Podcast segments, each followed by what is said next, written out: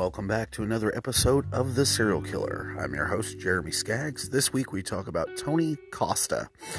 Born August 2nd, 1944, in Cambridge, Massachusetts. He died April, May, sorry, May 12th, 1974, in Walpole, Massachusetts.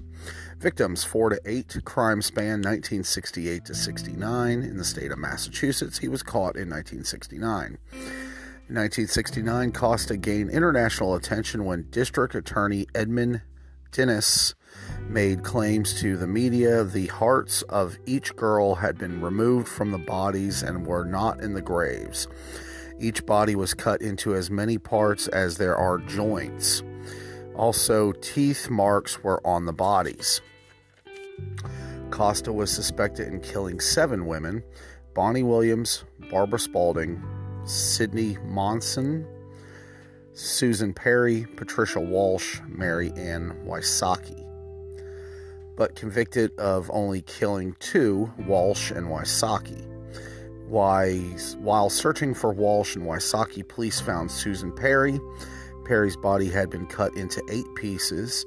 When Wysocki's body was found about a month later, her torso and head had been buried separately. Not long after, Walsh and the rest of Wysocki's bodies were found in a forest clearing used for growing marijuana. Costa described Walsh and Wysocki's death in his unpublished novel Resurrection, written while in prison. In his account, Costa and a friend, Carl, were out with two women while consuming LSD and Dilaudid. Carl shot Walsh and Wysocki. Costa claimed to subdue his friend, then realized Wysocki was still alive and used a knife to end her suffering. Costa claims his friend Carl killed Perry and Monzon and by and dismembered them and buried them. Costa claims no knowledge.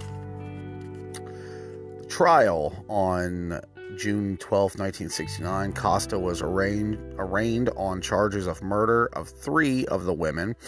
May 1970, he was convicted of the murders of Wysocki and Walsh.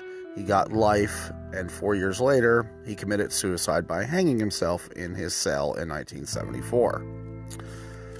That's a quick one. That was Tony Costa, another weirdo serial killer. Anyways, uh, we are on Twitter at the Serial Kill 11. Would uh, love to get some more followers and love to have some people give me some ideas on who to talk to about on these podcasts. This was a short one, but I do have another one already written out, and I'll have that one out here in a couple more days. So, once again, thanks for listening to The Serial Killer. I'm your host, Jeremy Skaggs. Talk to you later.